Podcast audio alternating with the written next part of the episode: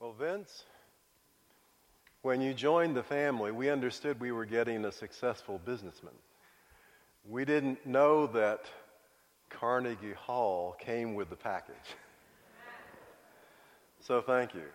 That was a real blessing. Good morning. It is the Christmas weekend. What a blessed time.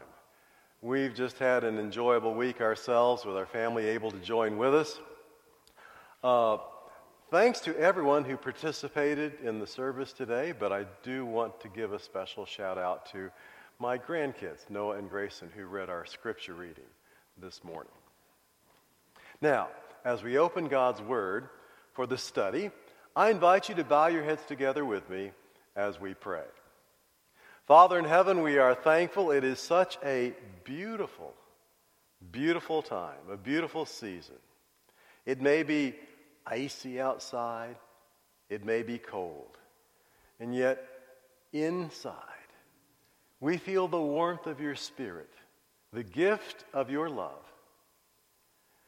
We know that you are present with us and that you will never leave. Thank you. And now, as we open the Word, as we listen to your voice speak, change our lives so that day by day we are more and more like Jesus. This we ask in Jesus' name. Today we continue the series that Pastor Jeff has initiated as we look at the different prophecies concerning Jesus Christ. The one that we study today is perhaps the most unique, the most peculiar of all of those prophecies for many different reasons. There was a prophecy that Jesus would be called the Nazarene. The Nazarene. Now, what does this mean? Many commentators have divided on their interpretation of this passage through the years. Notable ones, such as John Calvin, associated the word Nazarene with the word Nazarite. So was Jesus a Nazarite? Was this just a play on words in the book of Matthew that was really referring to the Nazarite of the Old Testament? We take a look at this. So I invite you to open your Bibles together with me as we turn to the Old Testament, to the book of Numbers. And we're going to begin in Numbers chapter six, beginning with verse one. And it says, "The Lord spoke to Moses, saying, Speak to the Israelites and say to them, When either men or women make a special vow, the vow of a Nazarite, to separate themselves to the Lord, they shall separate themselves from wine and strong drink. They shall drink no wine vinegar or other vinegar, and shall not drink any grape juice or eat grapes, fresh or dried. All their days as Nazarites, they shall eat nothing that is produced by the grapevine, not even the seeds or the skins. All the days that they separate themselves to the Lord, they shall not go near a corpse, even if their father or mother, brother or sister should die, they may not defile themselves, because their consecration to God is upon the head." Now, these words define what a Nazarite is. So the question is, was Jesus a Nazarite? Well, there are three tests here, aren't there? There's the corpse test, the grape test, and the haircut test. So let's see how Jesus responds, or corresponds, I should say, to these three tests. Well, we know that in Mark five, Jesus came to the home of Jairus, and there he raised Jairus' daughter, a corpse, back to life. We go to Luke chapter seven, and we find another instance of where Jesus was exposed to a corpse.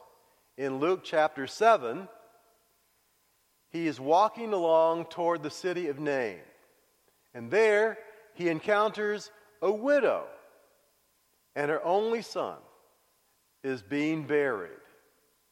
And Jesus actually touches what we would call the coffin and calls him back to life.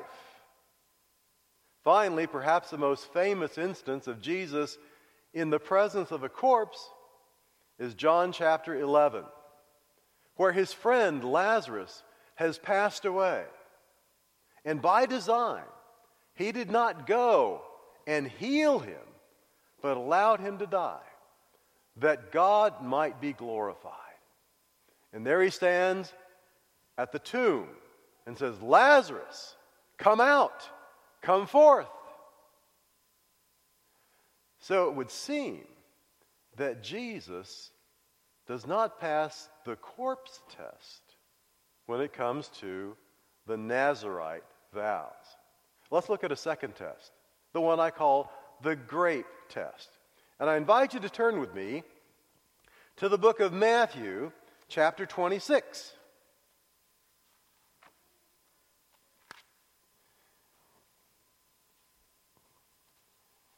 I'll begin reading with verse twenty-six of Matthew twenty-six. "And while they were eating, Jesus took a loaf of bread, and after blessing it, broke it, gave it to the disciples and said, 'Take, eat, this is my body.' Then he took a cup, and after giving thanks, he gave it to them, saying, 'Drink from it, all of you.'"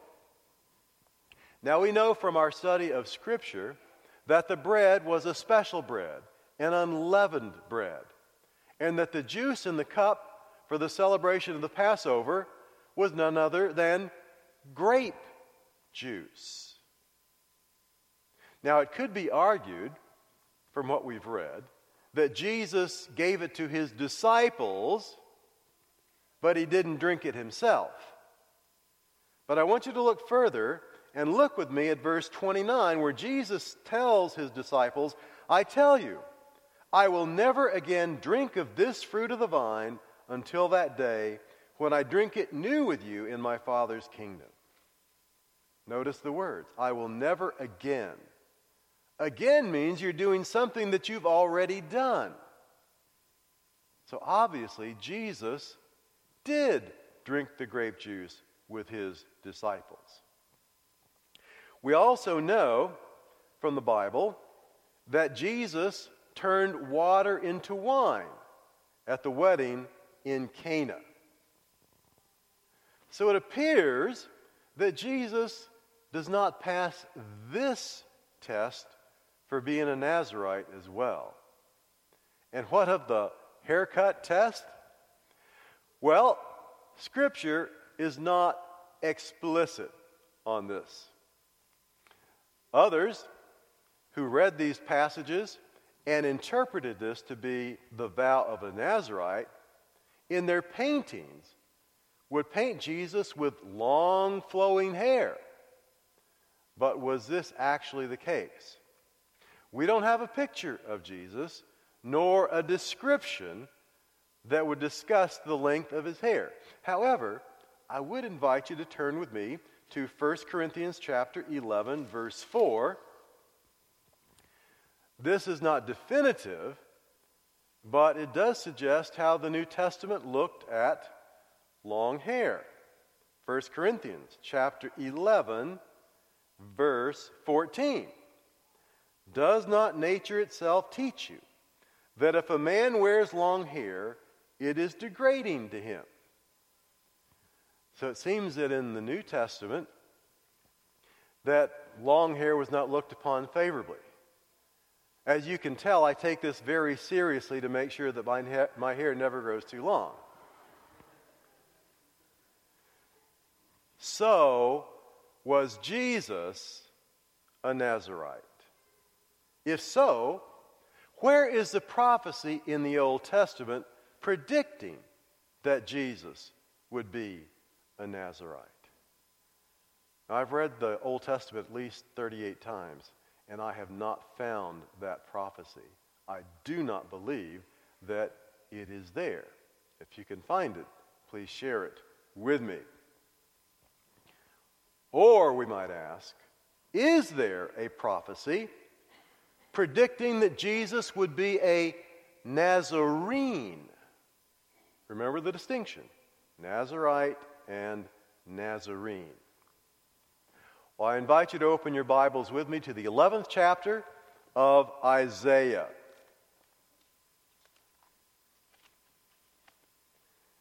The passage that my grandkids read for you this morning. I'll read it again. A shoot shall come out from the stump of Jesse, and a branch shall grow out of his roots. The Spirit of the Lord shall rest on him, the Spirit of wisdom and understanding, the Spirit of counsel and might, the Spirit of knowledge and the fear of the Lord. His delight shall be in the fear of the Lord, or decide, excuse me, he shall, his delight shall be in the fear of the Lord. He shall not judge by what his eyes see, or decide by what his ears hear. In other words, he'll look below the surface, not accept hearsay. He will be fair in all counts.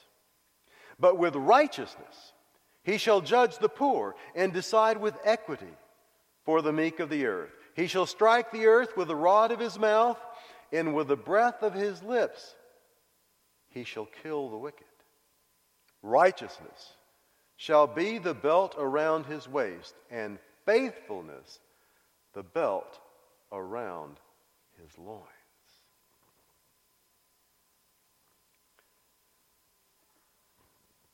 How is this messianic prophecy fulfilled in Jesus the Nazarene?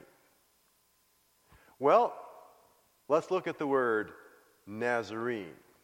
Nazarene means a person from Nazareth. Now, I grew up in a town called Pensacola, Florida. I am considered a Pensacolian. No, I didn't.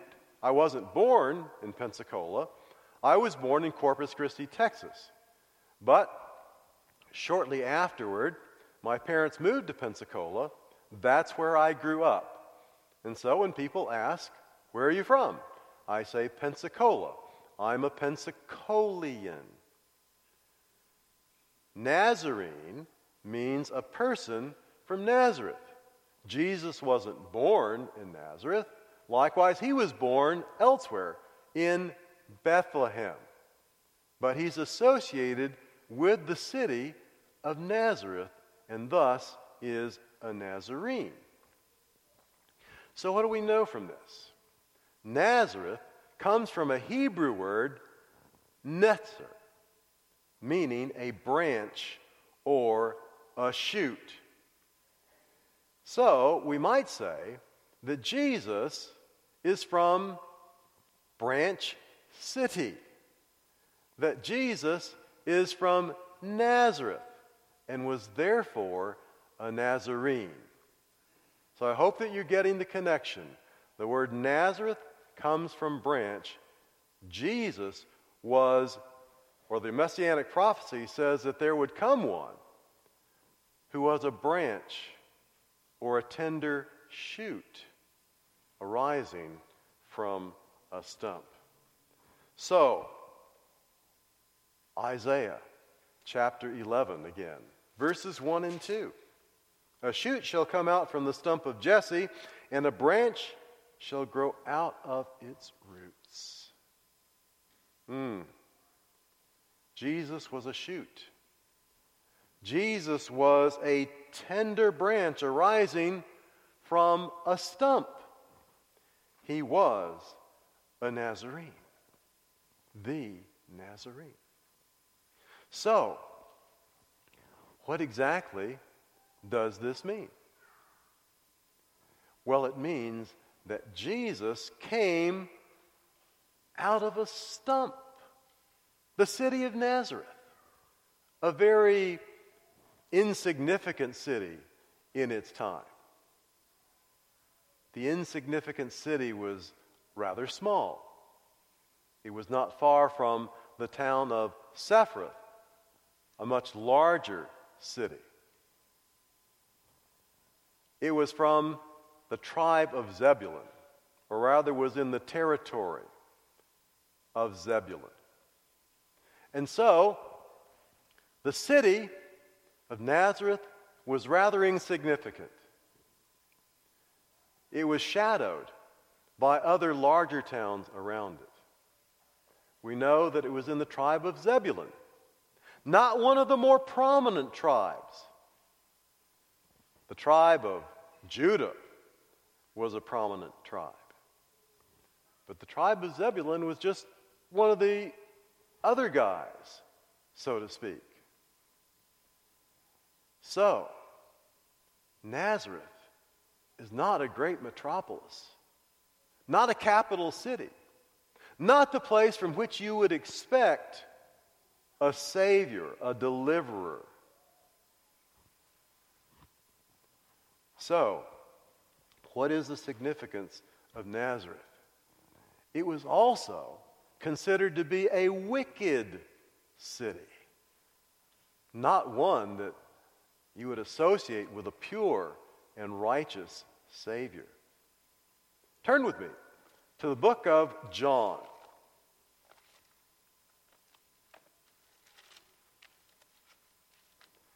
And in John chapter one, we read this reaction to the announcement of Jesus, Messiah.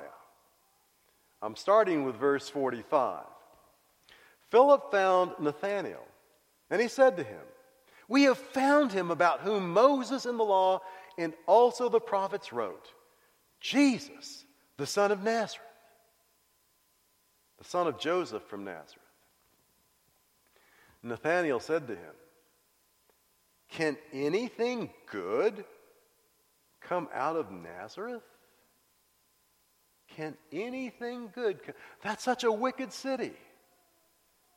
Just little insignificant town known for its wickedness. Not exactly the place that you would think you would find a savior. Not a capital city, not a splendid city, just a little out of the way nothing. "A shoot shall come out from the stump of Jesse, and a branch shall grow out of its roots." Jesus was a shoot, a tender branch arising from a stump. He was therefore the Nazarene. I'm happy to tell you this morning that there is new life. There is fresh hope. There is a growing, a growth out of the scraps. Yes, Nathanael, there is a Savior. God does come out of Nazareth. We may be with the leftovers, the ruins, the remainders, the vestiges, the scraps. But out of these, there is new life. There is a fresh shoot.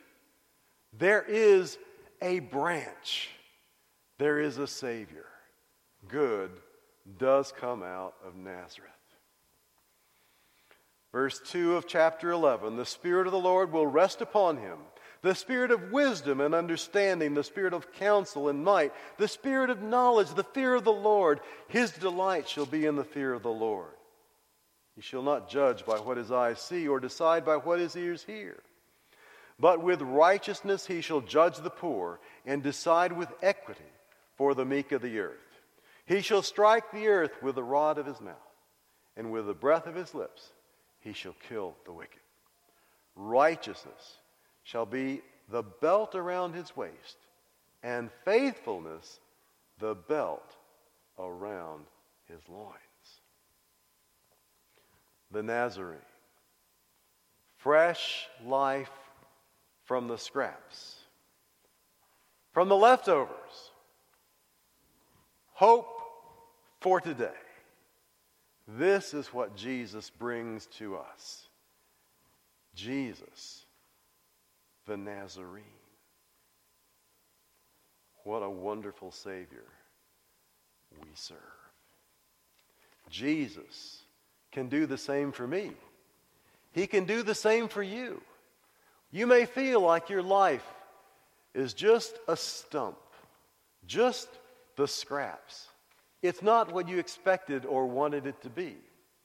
But Jesus is a shoot, a fresh start, a new tree, a new life for each one of us. Turn with me to the next major prophet in the Bible, Jeremiah chapter twenty-three, verse five. And here the Bible says, "The days are surely coming, says the Lord, when I will raise up for David a righteous branch, and he shall reign as king and deal wisely, and shall execute justice and righteousness in the land. In his days, Judah will be saved, and Israel will live in safety. And this is the name by which he will be called, the Lord our righteousness. Therefore, the days are surely coming, says the Lord, when it shall no longer be said, as the Lord lives, who brought the people of Israel up out of the land of Egypt, but as the Lord lives, who brought out and led the offspring of the house of Israel out of the land of the north and out of all the lands where he had driven them, and they shall live in their own land."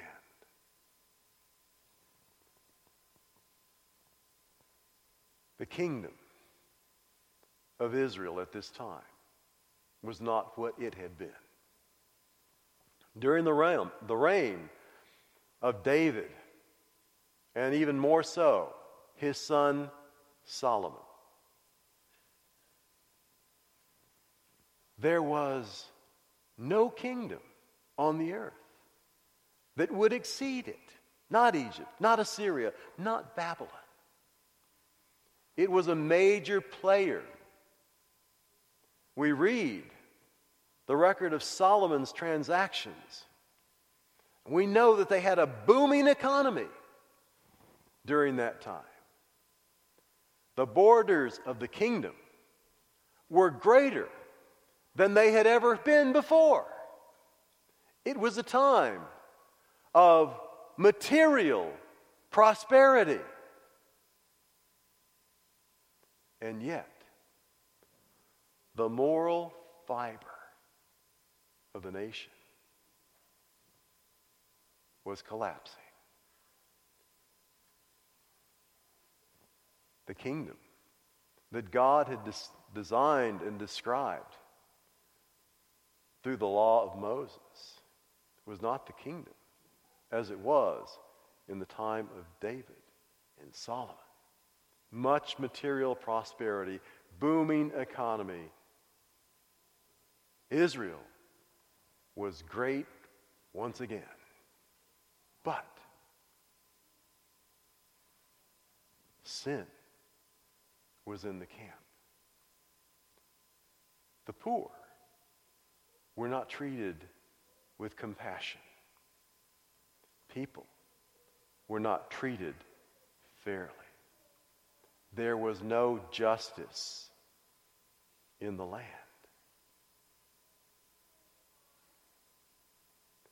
We live in such a world today.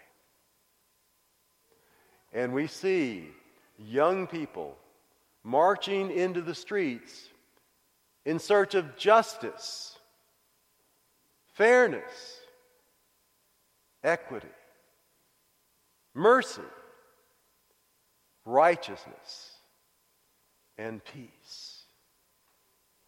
We live in a time of material prosperity, which is also a time of moral darkness, where sin is too readily accepted and life is not lived according to the Word of God. And we may criticize our young people that have gone to the streets, who long for justice and mercy and fairness. And I realize I'm not naive. I realize that there are foreign agitators who take advantage of this for their own political ends. But I'm thankful that once again we have young people who are not just looking for careers and a lot of money and the material things of this world, but are taking seriously the call of the Bible to justice and fairness and righteousness and mercy and peace. We live in a world of broken marriages, career failures, financial troubles, parent-child struggles, business losses, and loneliness. Like the world of Isaiah, where the kingdom had been cut down, we live in the moral scraps and leftovers of society.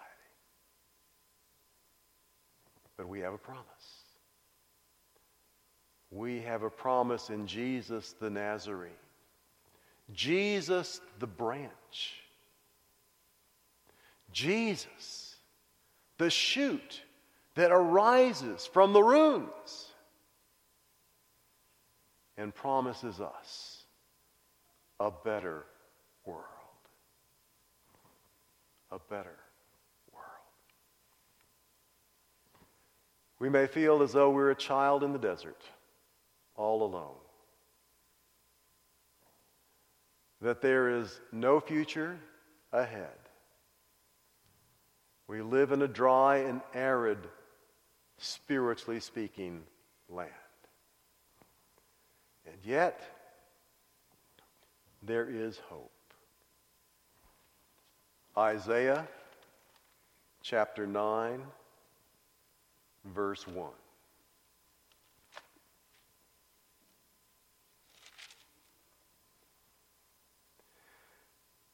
But there will be no gloom for those who are in anguish. In the former time, he brought into contempt the land of Zebulun, the home of Nazareth, and the land of Naphtali. But in the latter time, he will make glorious the way of the sea, the land beyond the Jordan, Galilee of the nations. The people who walked in darkness have seen a great light. Those who lived in a land of deep darkness, on them light has shined. You have multiplied the nation, you have increased its joy. They rejoice before you, as with joy at the harvest, as people exult when dividing plunder. Verse six, for a child has been born for us, a son given to us. Authority rests upon his shoulders, and he is named Wonderful Counselor, Mighty God, Everlasting Father, Prince of Peace. His authority shall grow continually, and there will be endless peace. For the throne of David and his kingdom, he will establish and uphold it with justice and with righteousness from this time onward and forevermore. My friends, there is a restlessness in our world today, a longing for justice and mercy, for peace and righteousness.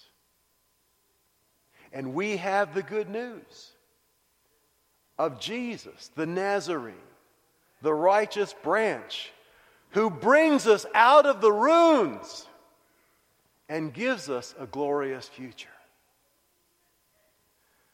And for those who are restless and longing for justice and looking for a fresh start. If we don't get to their hearts with the gospel first, the agitators will, and have. If you're not actively sharing your faith about Jesus, the Nazarene, the branch arising to give us new hope and life, someone will take that opportunity for their own political ends. We have the good news, the best news, the great news, and it is the only news. Everything else is fake news. There is no other hope besides Jesus. There is no other prince than the Savior born in a manger. There is no other one. Isaiah eleven, verse six. In that world that Jesus brings, the wolf shall live with the lamb. The leopard shall lie down with the kid. The calf and the lion and the fatling together, and a little child shall lead them. Verse eight, the nursing child shall play over the hole of the asp, and the weaned child shall put its hand on the adder's den. They will not destroy. They will not hurt. On all my holy mountain, for the earth will be full of the knowledge of the Lord. The Nazarene, fresh life from the scraps, from the leftovers. Hope for today, pledged for eternity. A fresh start, growth that never ends. My daughter is going to share a dream with you at this time.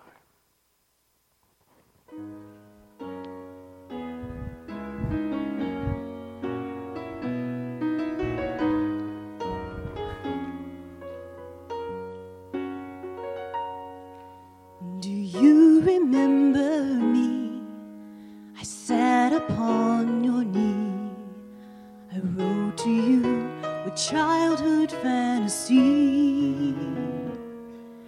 Well, I'm all grown up now, but still need help somehow.